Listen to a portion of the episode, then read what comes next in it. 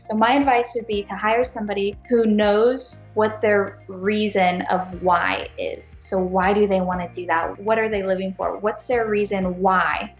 You are listening to Running Remote, a podcast about building and scaling effective distributed teams. Join us as we dive inside the minds and processes of CEOs managers, nomads, and dynamic entrepreneurs who are building impactful businesses and organizations through this new and innovative movement. They've thrown out the traditional rules and business textbooks and are actively finding new ways of organizing their teams, driving productivity, and scaling their growth.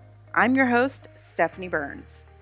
Today's episode is brought to you by Running Remote, the world's largest remote work conference held in beautiful Bali, Indonesia. Check out the speaker lineup at runningremote.com and get 20% off your conference ticket for being a Running Remote podcast listener. Simply use coupon code I Run Remotely and your 20% discount is automatically applied. Thanks for listening.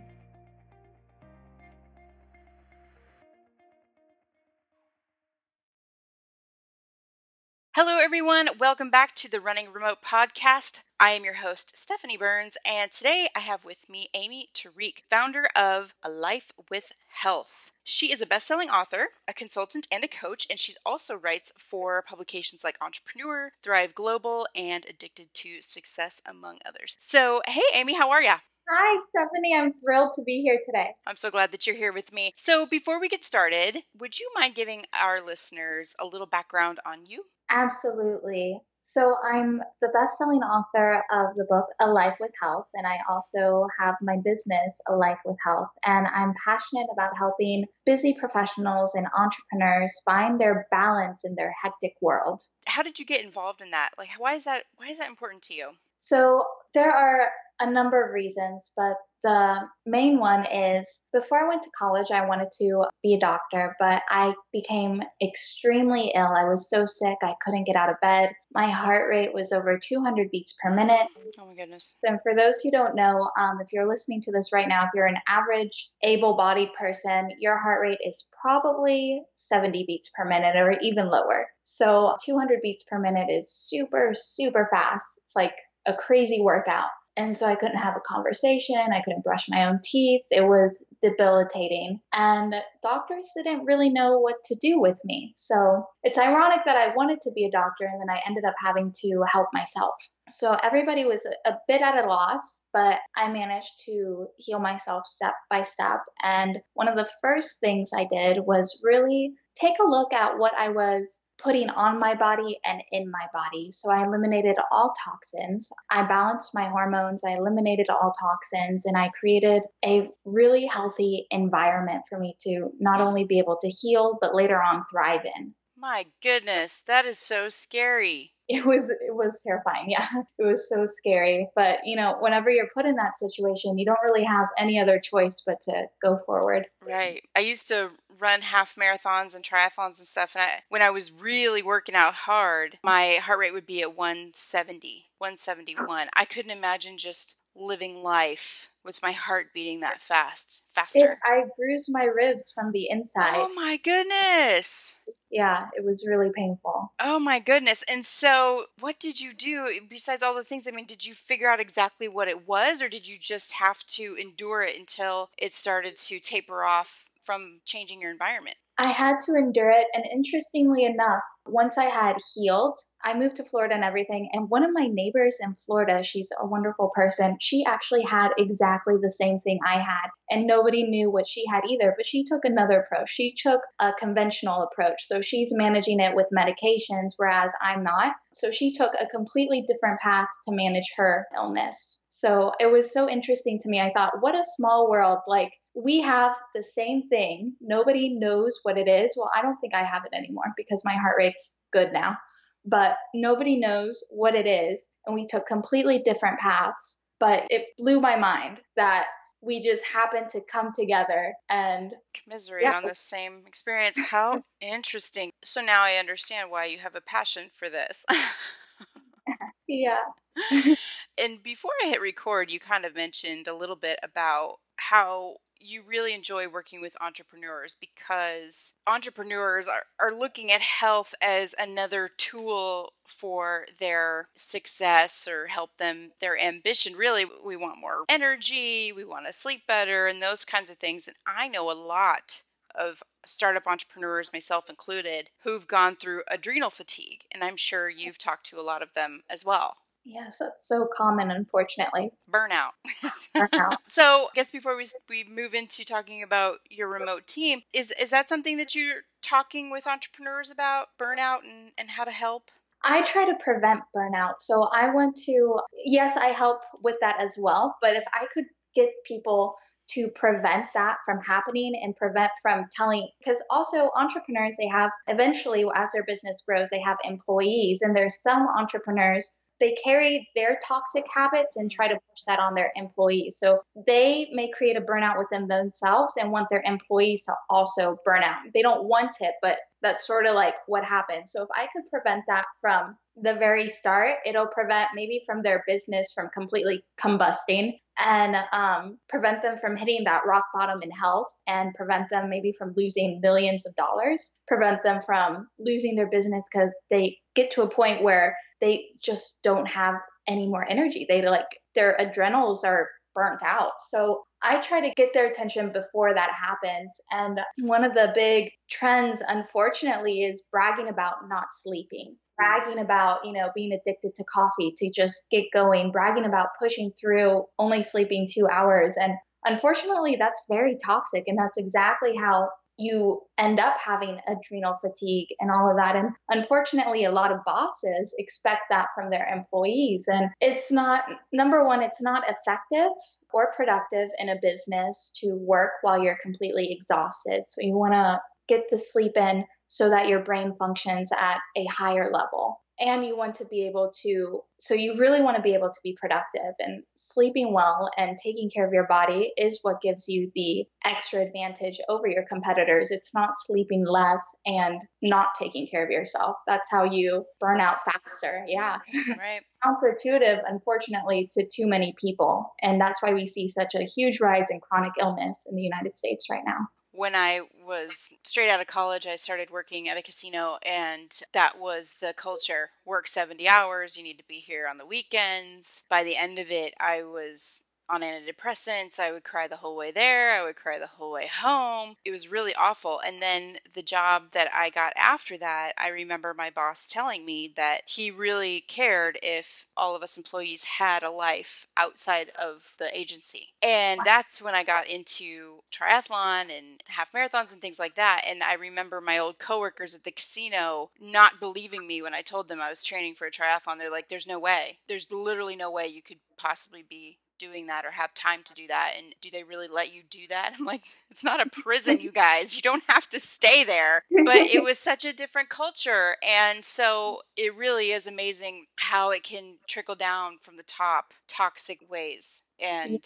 um, i'm really glad that you brought that up because i don't think that's talked about enough. It's really not. I think there's a lot of stigma around it and mm-hmm. people are some people are afraid of it because you know those people who do produce those toxic workplaces they are loud and they are aggressive and they like to go after people who say you know that's not okay. But the more we speak up about it the more people are going to realize you know what i don't have to put up with this. I can go somewhere else. Create your own place. So leading into that tell me about your remote force they're in the Philippines and I absolutely love them. They take care of customer service and email automation and some tech stuff for me so that I can focus more on the one on one time and producing systems and other things that require more of my attention. So I love it. Cool. And so, since we were just talking about culture, what are some of the things that you do to foster culture among them and you? Yes, I like to make sure everybody has a shared vision, a shared mission, and a shared purpose. How do you do that? That sounds cool. I do weekly phone calls and I make sure that everybody's on the same page and we all want the same things. And like you said, how you had your old boss ensure that, that you had a life outside of work, I like to make sure that they have a strong reason why. Because whenever you have a life outside of work, you have a strong reason why you want to come into work what are you living for? You have to have a reason to live and a reason to work. How do you get them to arrive there beyond, oh, I just have to pay my bills? Well, with mothers, it's so easy because in mothers specifically, they're like, you know, I want to be able to do this with my child. I want to be able to do that with my child. So that that's an easy point. That happens to me a lot because mothers especially love working online so they can be close to their children. In the Philippines, there's just so many mothers who are looking for online. That's like the majority of my employees. So I guess with other people, it would be really having, I think they come in now, like they're at an age where they haven't really been exposed to too much toxic workplace where all they have to think about is their bills. So they, they haven't really forgotten their natural youth of living and exploring and trying new things. So I've been pretty lucky with that. I haven't really had too much of a difficulty of getting people to experience life outside of work. So I'm fortunate with that. So you said you have a lot of mothers that work for you. I am a mother. I have two littles and working for myself yeah. and from home. I, I work from a co-working space as well is 100% crucial. Yeah. You know, it's, it's crucial to to my work and to getting things done. So, how has that impacted the workers, you know, that are working with you being able to do that? I love it because too many corporations they don't allow mothers to take sick leaves whenever they need to take sick leaves to take care of their children. They don't allow flexible schedules, which children need and mothers need. They don't allow so many things that makes humans be able to be humans. You know, they want machines, they don't want humans. And so I love being able to give these mothers the opportunity to be mothers, how they need to be mothers, but also be able to reach their career goals, however they need to reach their career goals. So as long as they get the projects done, that's all that matters. I think it's a really interesting shift that remote work, I'm not sure if remote work started it or if remote work is pushing the shift or just helping it along, but the, that work is here to support life instead of our life is here to support work. Do you know what I mean? And it's just kind of a interesting phenomena that we're seeing smaller remote teams doing really big things rather than having massive corporate teams just doing really big things. And these smaller teams are able to do it because they're nimble and they're fast and they're able to still live life. You know, they're still able to go and take their kid to a doctor's appointment if they need to, or get a workout in, or snuggle on the couch when their kid bumps their head or, or something like that. And I, I've seen it in the people that I've worked with that just the fact that they can live their life and still work has been incredible. Yeah, not having your body have so much cortisol and adrenaline from all of the stress. Like whenever you tell a mother, "Oh, you're not allowed to be there for a child," or you tell a father, "Oh," or you know, just a person, "Oh, you're not allowed to take care of yourself." Like that just puts so much stress in the body. And there's study after study after study showing that people who are chronically stressed are not that efficient, are not that productive. So it doesn't make sense and as a workplace to demand your employers to be chronically stressed. It just doesn't make sense. It's toxic and it does no good to you or your business. So, what are some of the advantages that you've seen to your business having a remote team? Some of the advantages include being able to, for example, since they're in a different time zone, they can work while I'm asleep. So it, it almost feels like I'm working 24 hours, even whenever. yeah. So I love that. I think that can also be a challenge as well. If you're like a tight on deadline or something like that, have you experienced that? Yeah, it can be a challenge sometimes in different time zones as well. Absolutely. because you've written like three books, I think you've said. I mean, I'm sure you've got some tight deadlines that you've had to navigate with that. Fortunately, with writing, I am super quick. I've managed to reach my deadlines. Like, I, I was able to write all of my books within my first book I wrote within like a few months, and then the other two I wrote within six months. So I was just able to write extremely quick, which I'm really fortunate with. So you're my hero. I wrote it in half the deadline. So oh man, you are my hero. I really feel that pressure. I'm really lucky. so, with your team, what are some interesting things that you've learned having a team on the other side of the world? Maybe about yourself or about business. What's something surprising? Communication is key and there can be sometimes there can be some miscommunications because english isn't their first language and so just being patient with that and finding ways around that makes everything so much smoother. So it really helps you hone in your communication skills. Did you find that you were deficient in an area around communication when you got started with them? You're like oh no i didn't realize that i would be lacking here and i need to work on it. I'm not sure. I don't think so my mom, her English isn't her first language, so I'm very used to being able to communicate in a way that maybe other people aren't able to communicate so easily because I can communicate in a way where I know what words and what kind of sentences and how it's easier to communicate with people who don't have English as their first language. And so, yeah, it wasn't so difficult for me. It was a bit difficult for my husband sometimes to communicate with them. And I would tell him, oh, this is how you will have to do it because English isn't their first language. So you would have to structure your sentence like this, like this, like this, like very basic. And so, because of my background, I would say it hasn't been very difficult for me. But I know that for people who come from a background where they're not necessarily surrounded by a lot of people whose English wasn't their first language, then I can see how it can be really difficult because I saw that with my husband. Oh, really? Why is that? So he's British, and so the British people they use a lot of big words, even bigger than American words.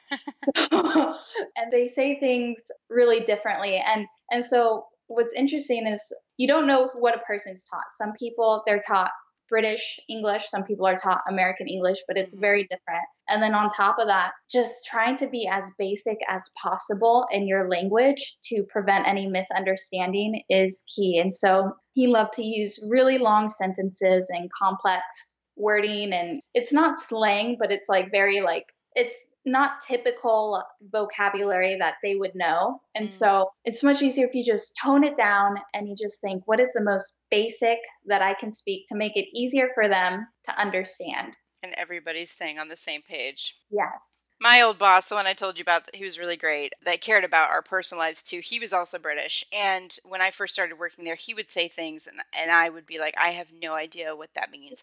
It's like a whole other language. Like, no, no clue. I would ask him a question and he would answer it best of British. and I would be like, is that a yes or a no? I don't get it. You know, like, I was like, I don't know what you mean. and sometimes I'd ask my coworkers, I'm like, what does he mean when he says this? Is it yes? Is it no? Is it I hate you? Is it you did a good job? Is it like get out of here? Is it you know? he was a great guy, but it was so hard in the beginning. And then, you know, you you start to catch on. But yeah, I, I, get it. That's funny because we're all. I mean, truthfully, we're we're speaking the same language. It's all English, but it's not. It's so different. It's so different. That's funny. That's funny. So, what advice would you give someone who is bringing on a remote team or, or is thinking about hiring remote workers? So, my advice would be to hire somebody who knows what their reason of why is. So, why do they want to do that? What are they living for? What's their reason why that they want to come in? What do they want to get out of it? And people with strong reasons why, they tend to not disappoint. They'll go above and beyond if they know their whys. What's interesting is I also interviewed your husband, Aimee, on the podcast, and we talked a lot about making sure you understand your remote workers' goals and mm-hmm. helping them achieve that as well. And it sounds like that's kind of hand in hand in what you're talking about with their why. It's, it's not necessarily that they just have one, but as their employer, when they have one, how do you help them with it? You know, how do you help them achieve it? How do you help them get there? Yeah, I love that because if you're able to help them achieve some of those whys, some of those goals, they'll just feel so happy to come into work and like to be a part of that mission because you're helping them achieve part of their purpose. And so they're just so thankful for that. I think that's such great advice. Probably some of the best advice that I've had on the podcast in a long time. You know, it's it's really about it's not just them coming to work and helping you with your goals and what you want to achieve, but we all have something we want to achieve, right? And we're spending so much time during the day working. It makes sense that share each other's goals and each other's wins and help each other get there in order to boost morale and the bottom line and camaraderie and loyalty and all the things, you know? We're human. We can't forget our humanness. There's more to our lives than just putting in hours. I love that. Awesome, Aimee. Well, I am so glad that we got to chat today and learn a little bit more about you and a life with health and your philosophy on remote work. It was it was really fun. Thank you so much, Stephanie. I love being here.